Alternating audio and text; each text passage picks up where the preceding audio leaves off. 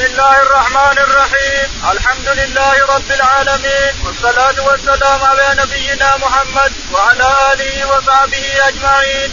قال أبو عبد الله محمد بن إسماعيل البخاري رحمه الله في جامع الصحيح: باب السحر، وقول الله تعالى: ولكن الشياطين كفروا يعلمون الناس السحر وما أنزل على الملكين ببابل هاروت وماروت وما يعلمان من أحد حتى يقولا إنما نحن فتنة فلا تكفر، فيتعلمون منهما ما يفرقون به بين المرء وزوجه وما هم بضارين به من أحد إلا بإذن الله، ويتعلمون ما يضرهم ولا ينفعهم، ولقد علموا لمن اشتراه ما له بالآخرة من خلاق. وقوله تعالى: ولا يفلح الساحر حيث أتى. وقوله: أفتأتون السحر وأنتم تبصرون. وقوله: يخيل إليه من سحرهم أنها تسعى. وقوله: ومن, ومن شر النفاثات في العقد، والنفاثات السواحر تسحرون تعمون. قال رحمه الله: حدثنا إبراهيم بن موسى قال أخبرنا عيسى بن يونس عن هشام عن أبيه عن عائشة رضي الله عنها قالت: سحر النبي صلى الله عليه وسلم رجل من بني زريق يقال له لبيد بن الأعصم، حتى كان رسول الله صلى الله عليه وسلم يخيل إليه أنه يفعل الشيء وما فعله، حتى إذا كان ذات يوم أو ذات ليلة وهو عندي لكنه دعا ودعا، ثم قال: يا عائشة، أشعرت أن الله أفتاني بما بما استفتيته به؟ أتاني رجلان فقعد أحدهما عند رأسي والآخر عند رجلي، فقال أحدهما لصاحبي: وما وجع الرجل؟ فقال: مطبوب. قال: من طبه؟ قال: لبيد بن الأعصم. قال: في أي شيء؟ قال: في مشط ومشاطة وجف طلع نخلة ذكر. قال: وأين هو؟ قال: في بئر ذروان.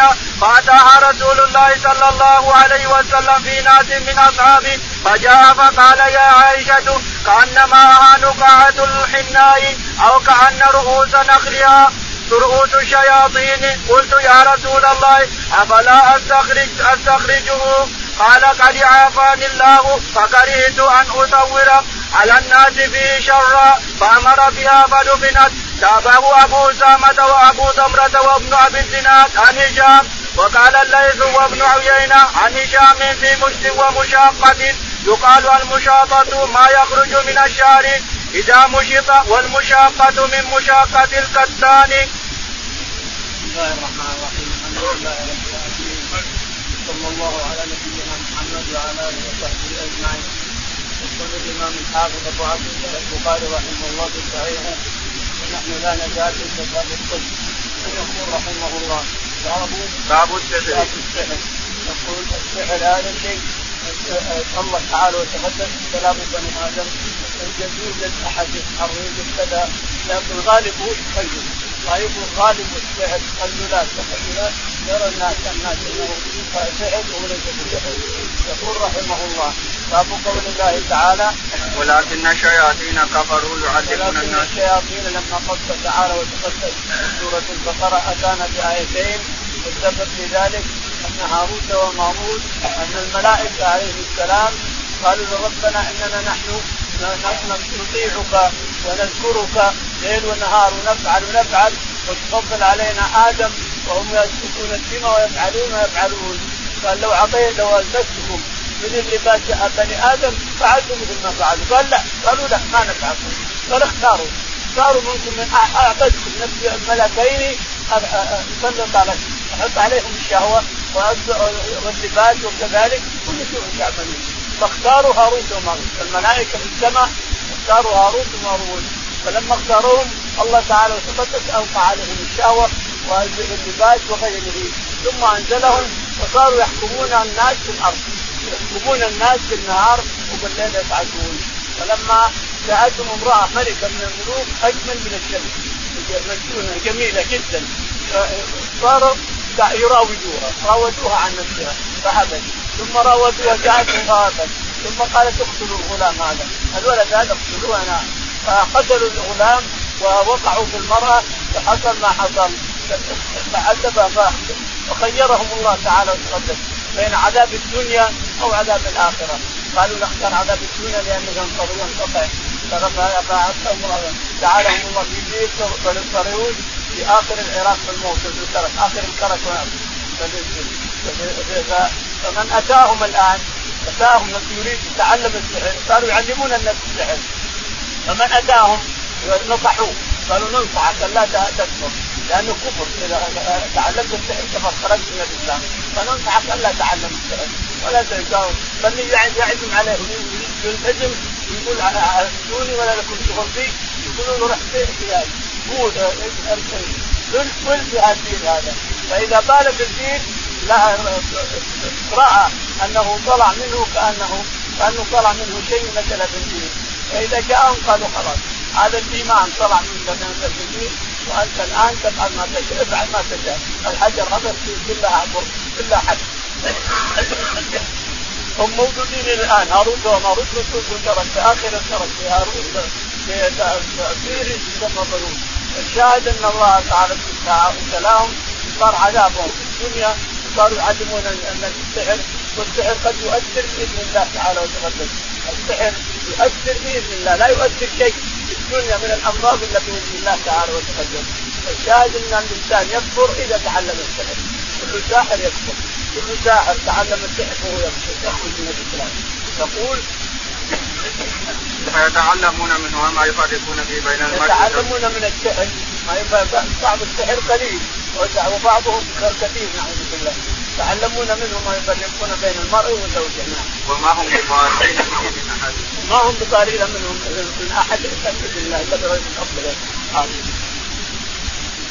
ولقد علموا لمن اشتراه ولقد علموا لمن اشتراه ما له من خلاق ولقد اشتروا ولقد علموا لمن اشتراه ما له في الآخرة من خلاق ولقد علموا لمن اشتراه ما له في الآخرة من خلاق ولبئس ما شروا به أنفسهم لو كانوا يعلمون ولا يفلح الساحر حيث أتى قال تعالى ولا يفلح الساحر حيث أتى يقول موسى عليه السلام ولا يفلح الساحر حيث أتى وقول أفتأتون السحر وأنتم تبصرون وقول أفتأتون السحر وأنتم تبصرون تتعلمون السحر وتأتونه وأنتم تبصرون تعلمون أنه لا أنه مكروه وأنه محرم وقول يخيل إليه من سحرهم أنها تسعى قول يخيل إلى موسى من سحرهم أنها تسعى لما رموا رموا العصي والحبال ورعاها تتحرك وتمشي يمع جاهده فخاف فلا لا تخاف يا موسى يخيل إليه أنهم أنها تمشي وهي ما تمشي ما ما ما ما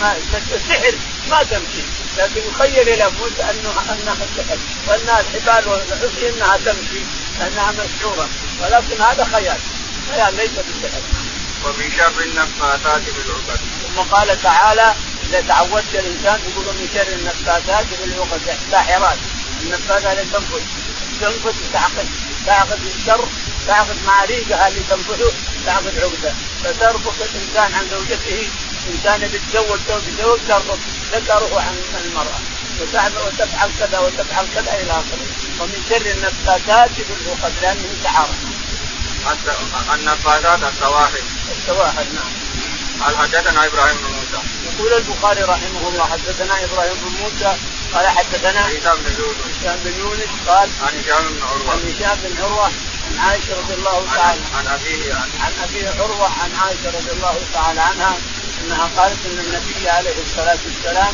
سحر النبي عليه الصلاة والسلام يمرض ويسحر ويضرب رأسه ويسلج ويطلع الدم بشر من البشر بشر إلا إن الله خصه بالرسالة ولو هو بشر قد يأتيه مرض قد يأتيه سحر قد يأتيه ينام كل شيء يأتيه لأنه بشر بشر من الناس العاديين إلا إن الله كرمه بالرسالة كرمه برسالته وبكتابه وبوحيه يعلمه الناس يبرئه الناس هذا هو ولا فهو بشر عليه الصلاة والسلام لا لم يخل لا يخلق يختلف عن البشرية وعن الناس اللي يمشي معهم هو بشر إلا أن الله خصه بالرسالة عليه الصلاة والسلام قال يا كل من صلى عليه زاده الله تشريفا وتعظيما قال سحر رسول الله صلى الله عليه وسلم رجل من بني زريق يقال له لبيد بن الأعصم حتى كان رسول الله صلى الله عليه وسلم يخيل إليه أنه يفعل شيئا وما فعله تقول عائشة أن الرسول عليه الصلاة والسلام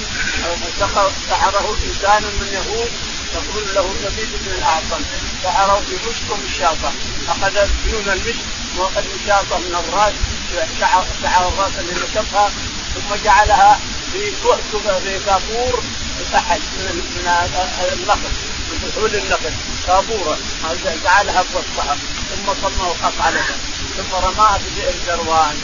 فحتى النبي عليه الصلاة والسلام أنه يفعل الشيء وهو لا يفعله، يعني كانوا يطعوا النساء، كانوا يطع المرأة وما وطعته ولا عنده من النساء أحد، لكنه يرى أنه كانه يفعل يطع امرأة يواقع امرأة من النساء، ولكنه ليس عنده أحد من النساء. الشاهد أنه كان يخيل الحجاج ثم استفتى ربه ودعا ربه ودعا فعابه الله تعالى تقدس، جاءه جبريل عند رأسه وميكائيل عند رجليه قال ما ما وجع الرجل؟ قال مصدوم. قال وما انطبطه؟ قالوا سحره لبيد بن الأعصم. بما سحره؟ قال بمشت ومشاطة وكافور طلعت ذكر طلعت بحث فحل نفسه من النقر فحل نقر أين وجعله رماه؟ قال رماه في بئر ذروان. الرسول عليه الصلاة والسلام دروا عليه وعافاه الله. ثم قال يا عائشة شعرت أن الله عافاني واستجاب لأزواجي وعافاني وجاني ملك وقال هذا كذا وهذا كذا وهذا كذا. ثم ذهب عليه الصلاة والسلام لبعض الصحابة معه بعض الصحابة إلى بئر ذروان فوجدها يعوذ بالله ماءها كان أصفر كأنه نقاعة السماء ورؤوس النخل كأنه رؤوس الشياطين، ثمر النخل كان يكون رؤوس الشياطين. فقالت يا رسول الله هل لا أذهب أستخرجها أستخرج هذا اللي رمى اليهودي أستخرجها من الماء؟ قال لا، هذا كثير شر أخشى أن تثير على الناس شر، ولكن نأمر بدفنها. فأمر عليه الصلاة والسلام بدفن الجثة.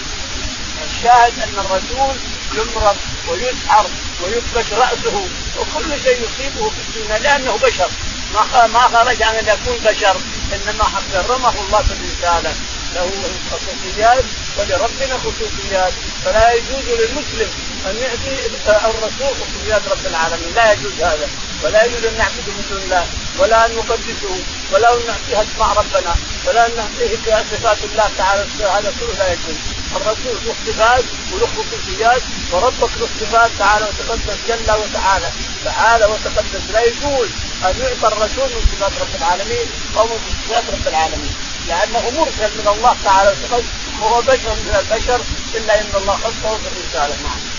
يقال المشاقة ما يخرج من الشعر إذا مشط، والمشاقة من مشاقة القتال. وأنه المشاقة أو مشاقة واحد، المهم مش مش ومشاقة مشاقة الشعر اللي يطلع من الشعر من شكل الإنسان ولا أخذها، أو مشاقة أخذها حطها مع الكافور وسط الكافور ودخل نفث عليه ورماه في البئر إلى آخره حصل ما حصل. باب الشرك والسحر من الموبقات. قال رحمه الله حدثني عبد العزيز بن عبد الله قال حدثني سليمان عن ثور بن زيد عن ابي الغيث عن ابي هريره رضي الله عنه ان رسول الله صلى الله عليه وسلم قال اجتنبوا الموبقات الشرك بالله والسحر. يقول البخاري رحمه الله باب الشرك والسحر من الموبقات، يعني من السبع الموبقات نعوذ بالله، المهلكات اللي ترمي في جهنم نعوذ بالله إلا من تاب منها إلا ترمي في جهنم. وقال حدثنا عبد العزيز بن عبد الله العزيز بن عبد الله قال حدثنا سليمان سليمان بن بلال قال حدثنا عمرو بن زيد عمرو بن زيد قال عن أبي الغيث عن أبي الغيث سالم قال عن أبي هريرة عن أبي هريرة رضي الله تعالى عنه قال قال النبي صلى الله عليه وسلم اجتنبوا الموبقات. يقول النبي عليه الصلاة والسلام قال اجتنبوا الموبقات الشرك بالله والسحر بالله والسحر وعقوق الوالدين والفرار من الزحف والفرار من الزحف الشرك بالله وعقوق الوالدين والفرار من الزحف وقتل النفس وقتل النفس بغير حق من مؤمن المسلم بغير حق. سبع هذه الموبقات جعلهم بجانب الشرك تعظيما للجهاد تعظيما للموبقات اللي تولد من النار، جعلها مثل الشرك كما ترون حتىها مع الشرك الأكبر. الشرك الأكبر خروج من الإسلام نعوذ بالله، وأزهر معها لأنه أيضا خطر أنها تخرج من الإسلام الإنسان ما كانت ما تخرج وإن كانت ما تخرج من الإسلام، لكن عدها معه تعظيما لشأنها. باب هل يستخرج السحر؟ وقال قتادة قلت لسعيد بن المسيب رجل به طب أو يؤخذ عن امرأته أيحل عنه أو ينشر؟ قال لا بأس به إنما يريدون به الإصلاح فأما ما ينفع فلم ينهى. قال رحمه الله حدثني عبد الله بن محمد قال سمعت بن عيينة يقول أول من حدثنا به ابن جريج يقول حدثني عن عروة عن عروة فسألت هشاما عنه فحدثنا عن أبيه عن عائشة رضي الله عنها قالت كان رسول الله صلى الله عليه وسلم سحر حتى كان يرى أنه يأتي النساء ولا يأتيهن.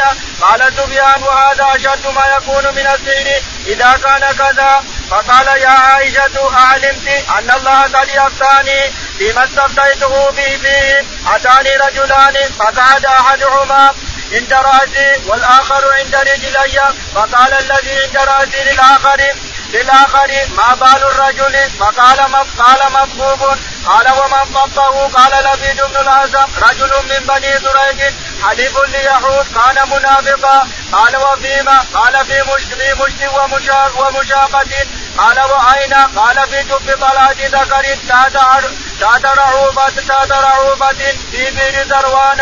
قالت فأتى النبي صلى الله عليه وسلم البئر حتى استخرجه فقال هذه البئر التي أريدها وكأن ماءها نقاة الحناء وكأن نخلها رؤوس الشياطين. قال فاستخرج. قال فقلت أفلا أين تنشرت أي تنشرت؟ فقال أما وأما والله فقد شفاني وأكره أن أثير على أحد من الناس شرا.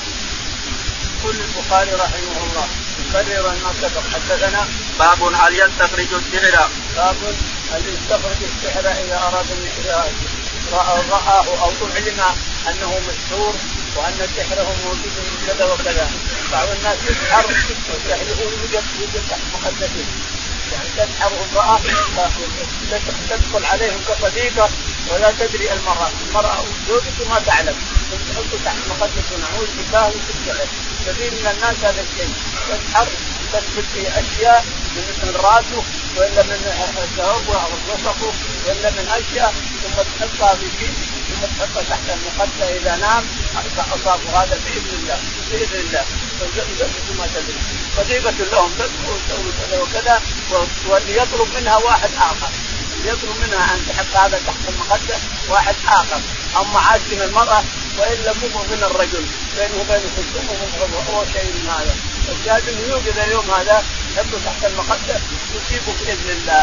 لكنه إذا قرأ القرآن قرأ الفاتحة قرأ الكرسي وقرأ المعوذات من الصباح وقرأها من المساء لا يضر هذا لا هذا ولا غير لا سحر ذم ولا سحر لا يضرك الإنسان لأنك حصلت بحفظ رب العالمين ولا يضرك لا ذم ولا سحر. وقال قتادة قلت لسعيد بن المسيب رجل بيصف أو يؤخذ عن امرأته أيحل عنه أو ينشر. يقول قلت لسعيد بن المسيب هذا الإنسان اللي في سحر هل يحل عنه هذا السحر أو ينشر؟ قال قال لا بأس به.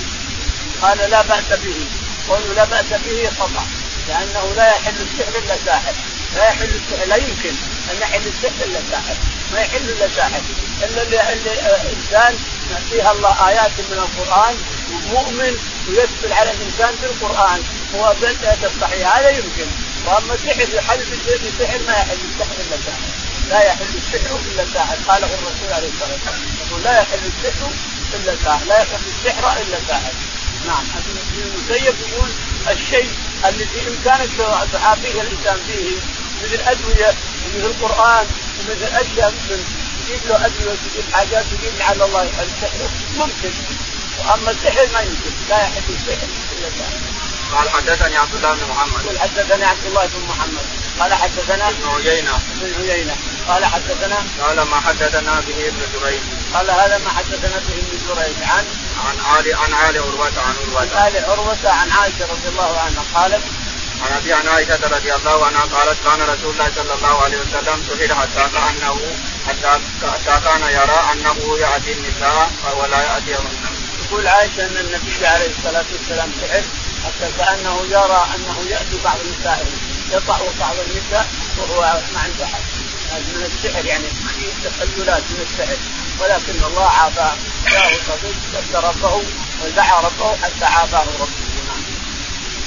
وقال قال ومن ذكر قال لبيد بن الأعصم رجل من بني من بني زريق حليف اليهود كان منافقا. قال وفيما قال في مسلم ومشابهه قال واين قال في زبد قلعه ذكر تحذر رؤوفتي في بئر ذروان. فاتى النبي صلى الله عليه وسلم حتى استخرجه فقال هذه البئر التي اريدها وكانما ها نقاط الحناء. كرر كلامه الاول وهو ان النبي عليه الصلاه والسلام سكت وانه يرى انه يقع المراه ولا يقع شيء، وسحره لبيد بن الأعصم وسحره في مصر مشاقه او مشاقه ورمى حتى بكيس ورماه في بئر ذروان، جعله تحت حجر رماه في البئر جعله تحت حجر من النبيل. ثم جاءه الملك جبريل وميكائيل وقال ما ما ما مرض الرجل مش مرضه، قالوا مصفوف يعني مسحور، مصفوف يعني مسحور. قال ومن سحر من قبضه قال لبيد بن الأعصم رجل من زريق من بني زريق، وقال انه منافق وانه يهودي، ولكنه يقول حديث من اليهود هنا من بني زريق لما قبضه قال بمشط مشاطه ويخفي بالقلعه ذكر كافور حتى ذكر من النقل ذكر حتى قبضته ثم حط عليه الاسلام ثم رماه في بئر ذروان. ثم جاء الرسول عليه الصلاه والسلام كان يرى انه يقع المره ولا يقعها، ثم بعد ذلك دعا ربه دعا ربه واستفتاه فافتاه وشفاه، ثم اخرج عائشة اللي رميت اخرج عليه الصلاه والسلام من النار من تحت الحجر وتركها بالبيت، ما خرجها من البيت خرجها من تحت الحجر وراها اللي فيها وفكها فكها ثم رماها في البيت نفس البيت. قالت عائشة الا اخرجوها؟ قال لا، كثير على الناس.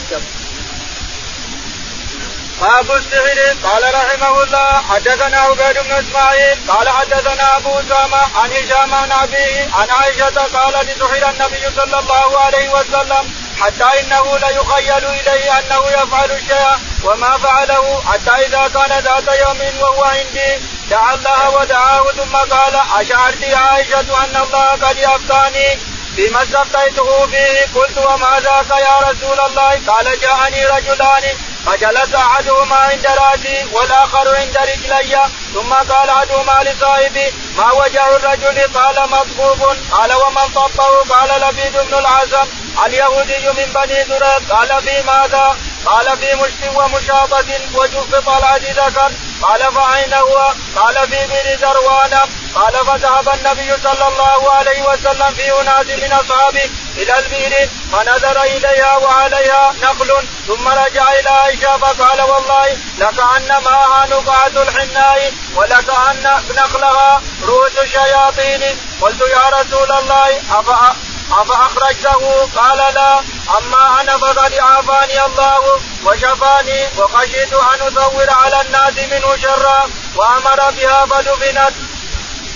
يقول البخاري رحمه الله مكررا قصة السحر النبي عليه الصلاة والسلام وهو هي من حكاية واحدة لم يجد سندات تتغير كل مرة، وأما المتن هو هو إنه سحره لبيد بن الأعصم بمشط مشاطة وجف طلعة ذكر، فانسحب من النخل جفوه الكافور الليل حطوا فيه ثم لصقه ثم رماه في بئر ذروان. بئر ذروان أخيرا دفنت ومات النخل، النخل مات كله ومسيح دفنت وراحت وانتهى السحر ونسجوا الناس. نعم. باب السحر. باب السحر. يقول حدثنا عبيد بن إسماعيل عبيد بن إسماعيل قال حدثنا أبو أسامة أبو أسامة قال حدثنا هشام بن عروة هشام بن عروة عن أبي عن عائشة رضي الله عنها. نعم. عن النبي صلى الله عليه وسلم سحر النبي صلى الله عليه وسلم حتى إنه لا يخيل إليه أنه يفعل الشيء. يقول عائشة سحر النبي حتى إنه لا يخيل أنه يفعل الشيء وما يفعله، يعني يخيل أنه يقع يقع المرأة وليس عنده أحد إلى آخره، ثم دعا ربه فأجابه الله. نعم. باب من البيان سحرا. قال رحمه الله حدثنا عبد الله بن يوسف قال اخبرنا مالك عن زيد بن اسلم عن عبد الله بن عمر رضي الله عنهما انه قدم رجلان من المشرق فخطبا فعجب الناس فعجب الناس لبيانهما، فقال رسول الله صلى الله عليه وسلم ان من البيان لسحرا او ان بعض البيان لسحر. قال البخاري رحمه الله باب من البيان إن من البيان لسحرا، يعني من من الكلام اللي يتكلمه الإنسان يسحر الناس بكلامه كأنهم كأنهم سحر، يبدو بالسحر، يصير الناس ينتبهون لكلامه، ينتبهون لما يقول ولا يفهمون الناس، ما يدروا في مكانهم، لأن الرجل سحرهم بكلامه وأخذ قلوبهم وألبابهم. قال البخاري رحمه الله حدثنا عبد الله بن يوسف عبد الله بن يوسف قال حدثنا مالك مالك قال عن زيد بن أسلم عن زيد بن أسلم قال عن عبد الله بن عمر عن عبد الله بن عمر رضي الله تعالى عنه قال جاء رجلان من الشرق من المشرق إلى الرسول عليه الصلاة والسلام ثم خطب خطب واحد منهم ثم خطب الثاني، فقال الرسول عليه الصلاة والسلام إن من البيان للسحر، جاءهم حسان بن ثابت وأبطل سحره، أبطل بيانهم صحيح موضع حسان من قيس ثابت بن زيد رضي الله تعالى أين ثابت؟ قال حاضر رسول الله. ثم أجبهم فقام ثابت وملأ الأرض كلها وتعالوا لما راحوا قالوا خطيبه أحسن من خطيبنا وشاعره أحسن من شاعرنا، هم اعترفوا بالكذب، لكن الرسول قال إن من البيان لأنهم ما يغلطون، يتكلم يتكلم ما يغلط، قال إن من البيان للسحر.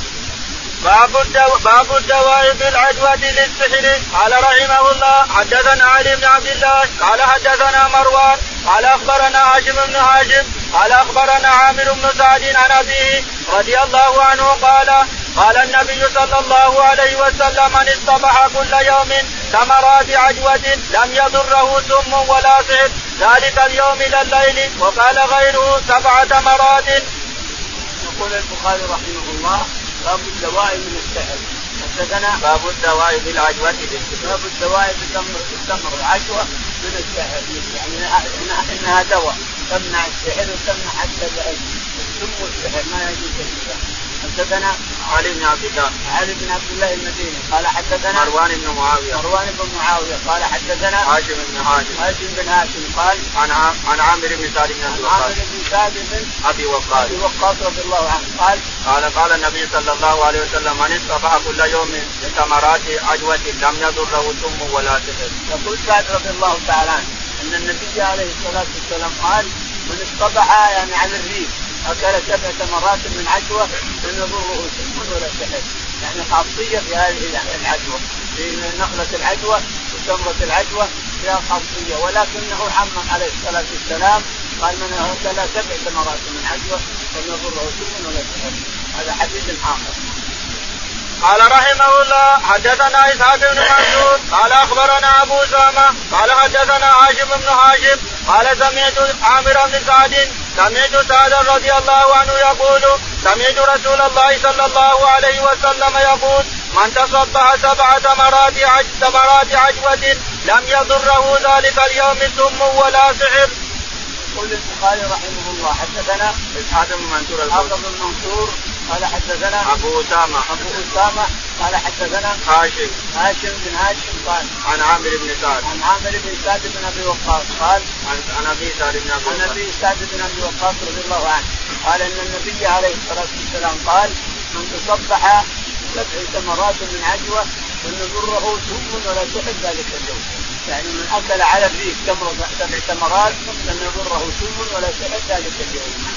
باب لا هامة. قال رحمه الله حدثني عبد الله بن محمد قال حدثنا هشام بن يوسف قال أخبرنا معمر عن الزهري عن أبي سلمة عن أبي هريرة رضي الله عنه قال قال النبي صلى الله عليه وسلم لا عدوى ولا سفر ولا هامة. فقال أعرابي يا رسول الله فما بال الإبل تكون في الرمل كأنها الظباء فيخالطها البعير الأجرب فيجربها؟ فقال رسول الله صلى الله عليه وسلم فمن أعدى الأول. وعن أبي سلمة سمع أبا هريرة بعد يقول قال النبي صلى الله عليه وسلم لا يولدن ممرض على مصح. وأنكر أبو هريرة حديث الأول. قلنا ألم, ألم تحدث أنه لا عدوى فرطنا بالحبشة؟ قال أبو سلمة فما رأيته نسي حديثا غيره. يقول البخاري رحمه الله باب باب لا هامة لا هامة ولا ولا طيرة ولا صبر. قال حدثنا عبد الله بن محمد عبد الله بن محمد قال حدثنا هشام بن يوسف هشام بن يوسف قال حدثنا معمر معمر قال الزهري عن الزهري قال أبي سلمة بن عبد الرحمن عن أبي سلمة بن عبد الرحمن قال عن أبي هريرة عن أبي هريرة رضي الله تعالى عنه أن النبي فرأيت فما رأيت نسي حديثا غيره. ولكن ما رأيته نسي حديثا غير هذا الحديث. ما قل لا عدوى قال حدثنا سعيد بن عبيد قال حدثني ابن وهب عن يونس عن ابن شهاب قال أخبرني سالم بن عبد الله وحمزة عن عبد الله بن عمر رضي الله عنهما قال قال رسول الله صلى الله عليه وسلم لا عدوى ولا ضيرة إنما الشوم في ثلاث في الفرد والمرأة والدار. قل البخاري رحمه الله لا عدوى باب لا عدوى. حدثنا سعيد بن عبيد سعيد بن عبيد قال حدثنا ابن وهب ابن وهب عبد الله قال يونس بن يزيد يونس بن يزيد الأيلي قال عن ابن شهاب ابن شهاب الزهري قال عن سالم وحمزة عن سالم وحمزة أبناء أنس قال عن عبد الله بن عمر ابن عبد الله بن عمر قال عن عبد الله بن عمر رضي الله عنه قال قال رسول الله صلى الله عليه وسلم لا عدوى ولا ضيرة إنما الشؤم في ثلاث في الفرج والمرأة والدار. يقول ابن عمر رضي الله تعالى عنه لا عدوى ولا ضيرة ولا صغر فإنما الشؤم في ثلاث في المرأة والمشؤومة تكون أو ميمونة.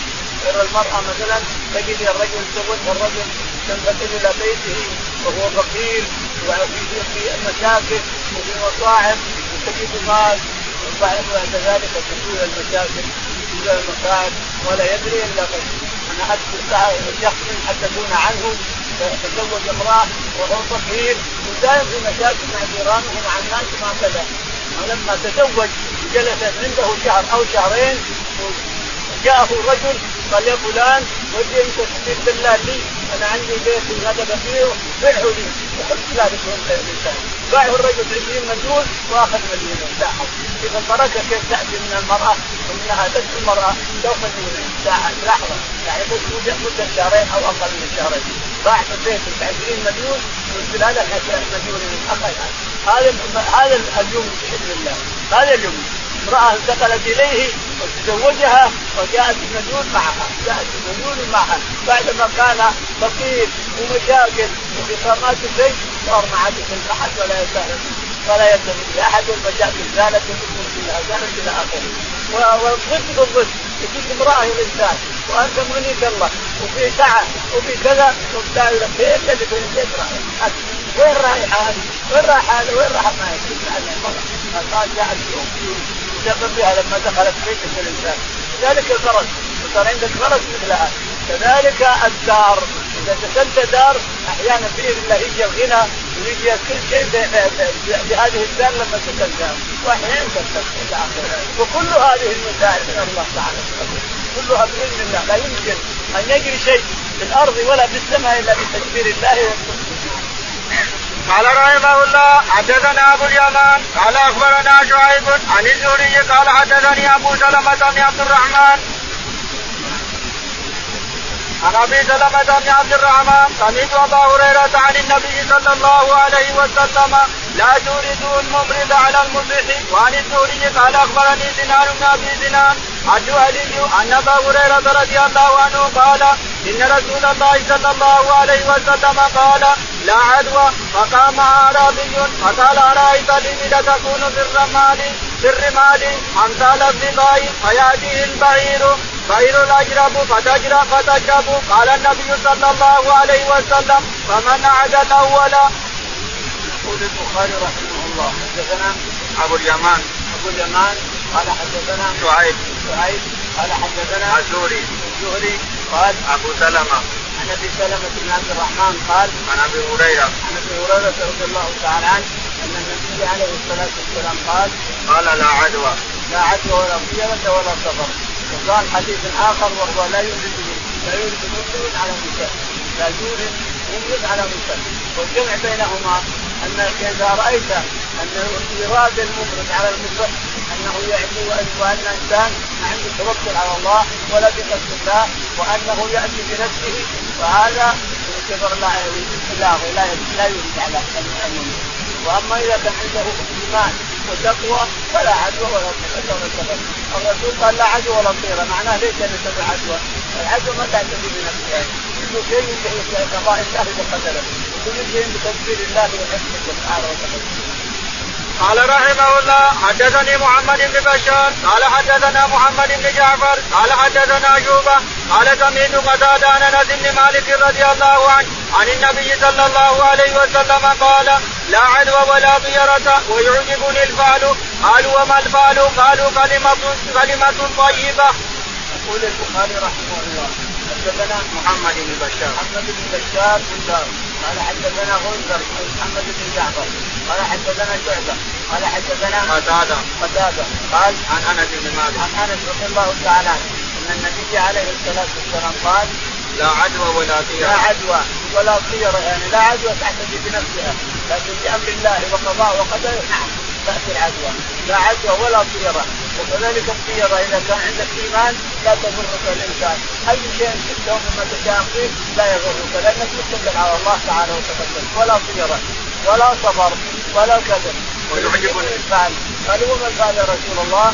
قال الكلمة الطيبة تخرج من بيتك في مريض عندك ولدك ورجولك الإنسان تسمع إنسان يقول تعافية يا عافية عافية هذا من الإنسان الحمد لله تعافة تعافة اللي عنده جسد ومرض تعافية يا عافية سحد الحمد لله هذه كلمة طيبة وهذه فعل والفعل من الله.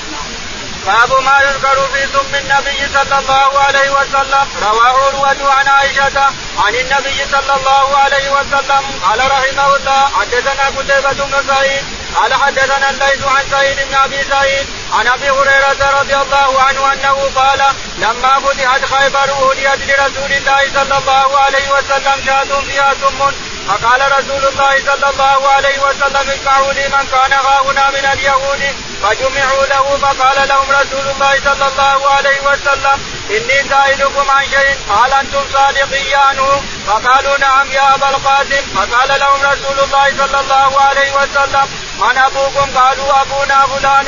فقال رسول الله صلى الله عليه وسلم كذبتم بل أبوكم فلان. فقالوا صدقت وبرئت وبرئت. فقال هل أنتم صادقين عن شيء إن سألتكم عنه؟ فقالوا نعم يا أبا القاسم وإن كذبناك عرفت كذبنا كما كما عرفته في أبينا. قال لهم رسول الله صلى الله عليه وسلم من أهل النار؟ فقالوا نكون فيها يسيرا ثم تخلفوننا فيها. فقال لهم رسول الله صلى الله عليه وسلم اخسؤوا فيها والله لا نخلفكم فيها أبدا. ثم قال لهم فهل أنتم صادقين عن شيء إن سألتكم عنه؟ قالوا نعم. فقال هل جعلتم في هذه الشاة سما؟ فقالوا نعم. فقال ما حملكم على ذلك؟ فقالوا أردنا إن كنت إن كنت كذابا نستريح منك وإن كنت نبيا لم يضرك.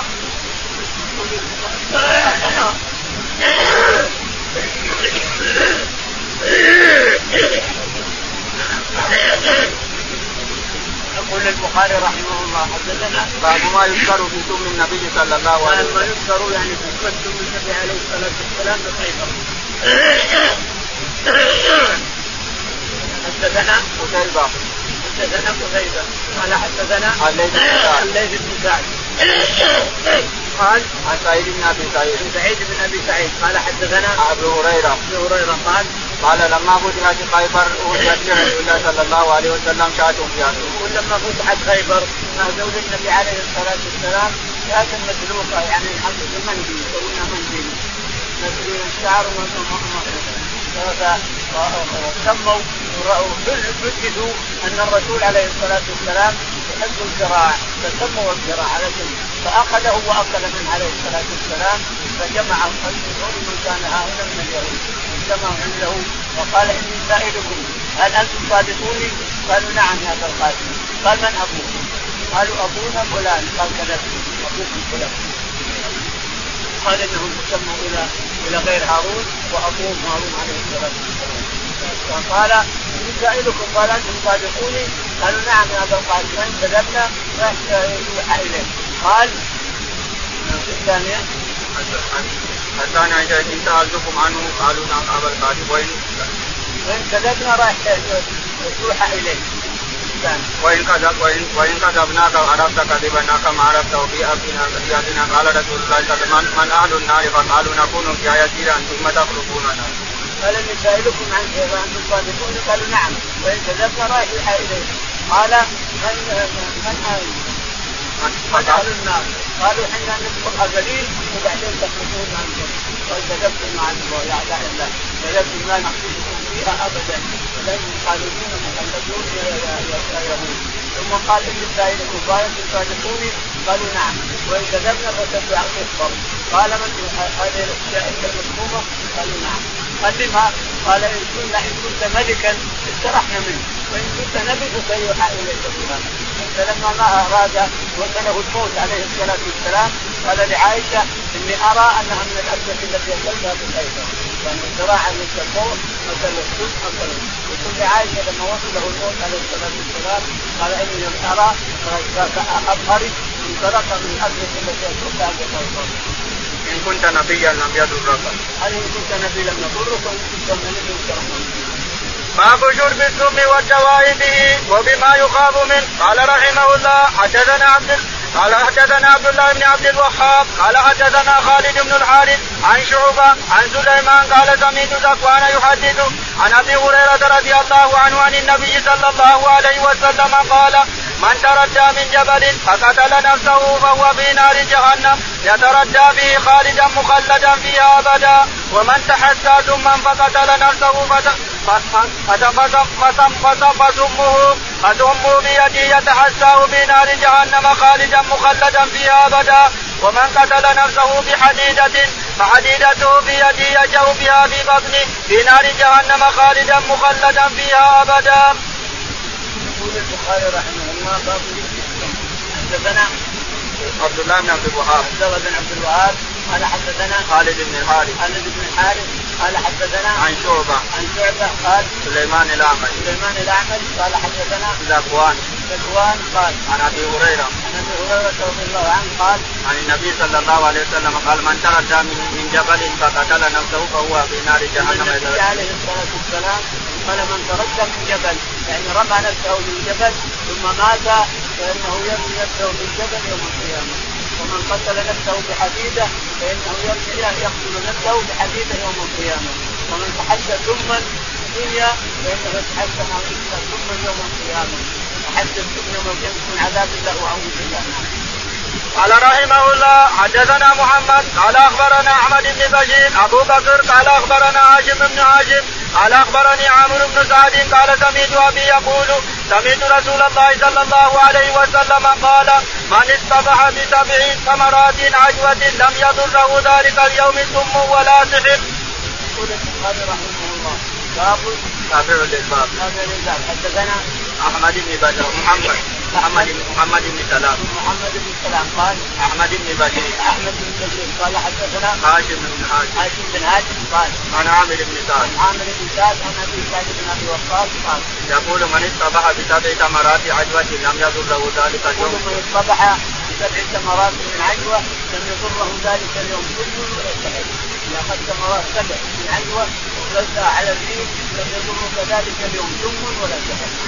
باب البان اللتني. قال رحمه الله حدثني عبد الله بن محمد قال حدثنا سفيان عن الزهري عن ابي ادريس الخولاني عن ابي ثعلبة الخشني رضي الله عنه قال نهى النبي صلى الله عليه وسلم عن كل ذي ناب من السبع. قال الزهري ولم اسمعه حتى اتيت الشام. وزاد الليث قال حدثني يونس عن ابن شهاب قال وسألته هل نتوضأ أو نشرب ألبان الأذن أو مرارة السبع أو أبوال الإبل قال قد كان المسلمون يتداوون بها فلا يرون بذلك بأسا. فأما ألبان الأذن فقد بلغنا أن رسول الله صلى الله عليه وسلم نهى عن لحومها ولم يبلغنا عن ألبانها أمر ولا نهي. وأما مرارة السبع قال ابن شهاب أخبرني أبو إدريس الخولاني أن أبا ثعلبة الخشني أخبره أن رسول الله صلى الله عليه وسلم نهى عن أكل كل ذي ناب من السبع. باب ألبان الأذن باب ألبان الأذن الحمارة الشتات التي تداول من حديثها من الناس اليوم إن الإنسان إذا أصابه السعال السيكي إذا شرب حليب الحمارة إنه يبقى فيها. هذا السائع إذا الناس يقول كل الناس من أصابه السعال السيكي هذا يشرب من رجل من السيك يشرب يحلب الحمارة فإنه يبقى فيها. لكن هل يباع هذا المسلم يجب أن يشوف منه يقول حدثنا عبد الله بن محمد عبد الله بن محمد قال حدثنا سفيان بن عيينة قال حدثنا الزهري الزهري قال أبو زريد القولاني القولاني قال عن أبي ثعلبة الخشني أبي ثعلبة الخشني رضي الله عنه قال قال نهى النبي صلى الله عليه وسلم عن كل ذي ناب من السباع قال نهى النبي عن كل عن أخذ كل ذي ناب من السباع وكل مخلب من الطير والتفسير.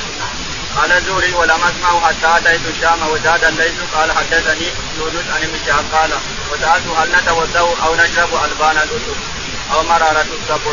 يقول الزهري لم أسمع الحديث حتى الزهري ما سمع كثير من الأحاديث إلا لما أتى الشام لما ذهب إلى الشام يقول أن الأحاديث كثيرة ما كنت أسمعها هنا في الكتاب. فالزاد من الزهري يروي عن أبي ثعلبة الخشني أن النبي عليه الصلاة والسلام نهى عن مراعاة كل الإنسان كل نبي من السباع وكل مخلب من الطير نهى عنه الرسول عليه الصلاة والسلام عن أكل لأنه حرام ويدعو لها عن أكل الحمر الحمر في خيبر وما نهى عن الحمر الحمر الجسد الجسد محرم وما يخرج من الجسد محرم لا شك في هذا. يقول إنه ما نهانا ولا أمرنا لا أمرنا أن نشرب الحليب حليب الحمر ولا نهانا عنه يعني قول مباح لا الجسد محرم جسد الحمار يقول نهانا عن أكل الحمر الحمر الأهلية لكن الناس اليوم يأخذون الحليب ويتداوون ولا يسألون عن أحد يتداوون كلها الذين من الأطفال الذين يفعلون ذلك يسقى بإذن الله مرتين أو ثلاث يسقى بإذن الله وتنام الحمر وتنسيه وكمية النبات الذي اليوم منه إذا حجرا أو نجرب ألبان أو مرارة أو مرارة أو مرارة السبع. قال إن الله إنه نهى عن أكل السبع مخلب من الطير أو ناب من السباع ومرارة السبع حرم السبع حرم ومرارته منه وذلك ونهى ونهى عن لحوم الحمر الحلية وهذا الحليب حرام كان الجسد حرام أو إنه يباح لأجل لأمراض تحمل على الناس الله أعلم. يقول ما سمعنا من الحليب لا نهي لا أمر ولا نهي ما سمعنا شيء إنما سمع إنما الجسد حرم في خيبر إنه نهانا عن لحوم الحمر الحلية فحليب هذا الجسد شابه من الجسد. باب إذا وقع الذباب بالإناء قال رحمه الله حدثنا قتيبة بن سعيد قال حدثنا إسماعيل بن جعفر عن عتبة بن مسلم مولى بني تيم عن عبيد بن حنين مولى بني زريق عن أبي هريرة رضي الله عنه أن رسول الله صلى الله عليه وسلم قال إذا وقع الذباب بإناء أحدكم فليغمسه كله ثم ليطرحه فإن في أحد جناحيه شفاء وفي الآخر داء. يقول البخاري رحمه الله باب إذا وقع الذباب في إناء أحدكم فإن فليغمس كله في أحد الجناحين له وفي الآخر شفاء وله يغمس الذي فيه الداء فحتى يغمس كله حتى ينزل الجناح الذي فيه الشفاء فهذا داء وهذا شفاء يعني معناه أنك تأخذ من الذباب ما معك لا داء ولا شفاء كله صاع عن صاع الذباب هذا قامت القيامة بناء سلطان العصر سلطان اليوم قامت القيامة وأحسن بالكتب بتكذيب الرسول وتكذيب الحديث هذا أن الرسول ما قاله وأنه بينما هو بالمحدث الحديث هذا في المحدث في البخاري ومسلم وأبو داود والترمذي والنسائي وماجه ومسند أحمد وموطأ مالك من وقع الذباب في إناء أحدكم فليغمسه فإلا في أحديه كذا وفي أحد جناحيه كذا وفي أحد جناحيه كذا قامت القيامة من أمر الأطباء لكن أكثر من قال حدثنا قتيبة يقول حدثنا قتيبة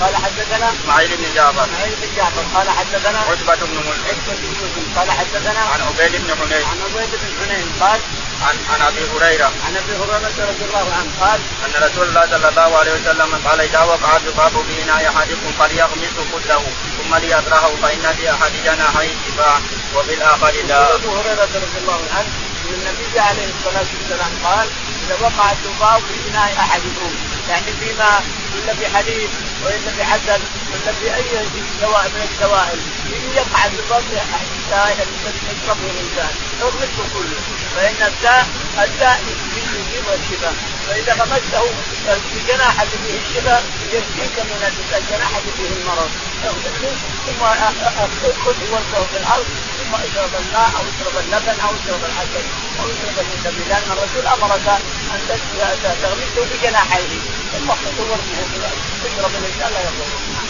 كتاب الذباب اللهم اهدنا فيمن هديت وعافنا فيمن عافيت وتولنا فيمن توليت اللهم توفنا مسلمين وألحقنا بالصالحين.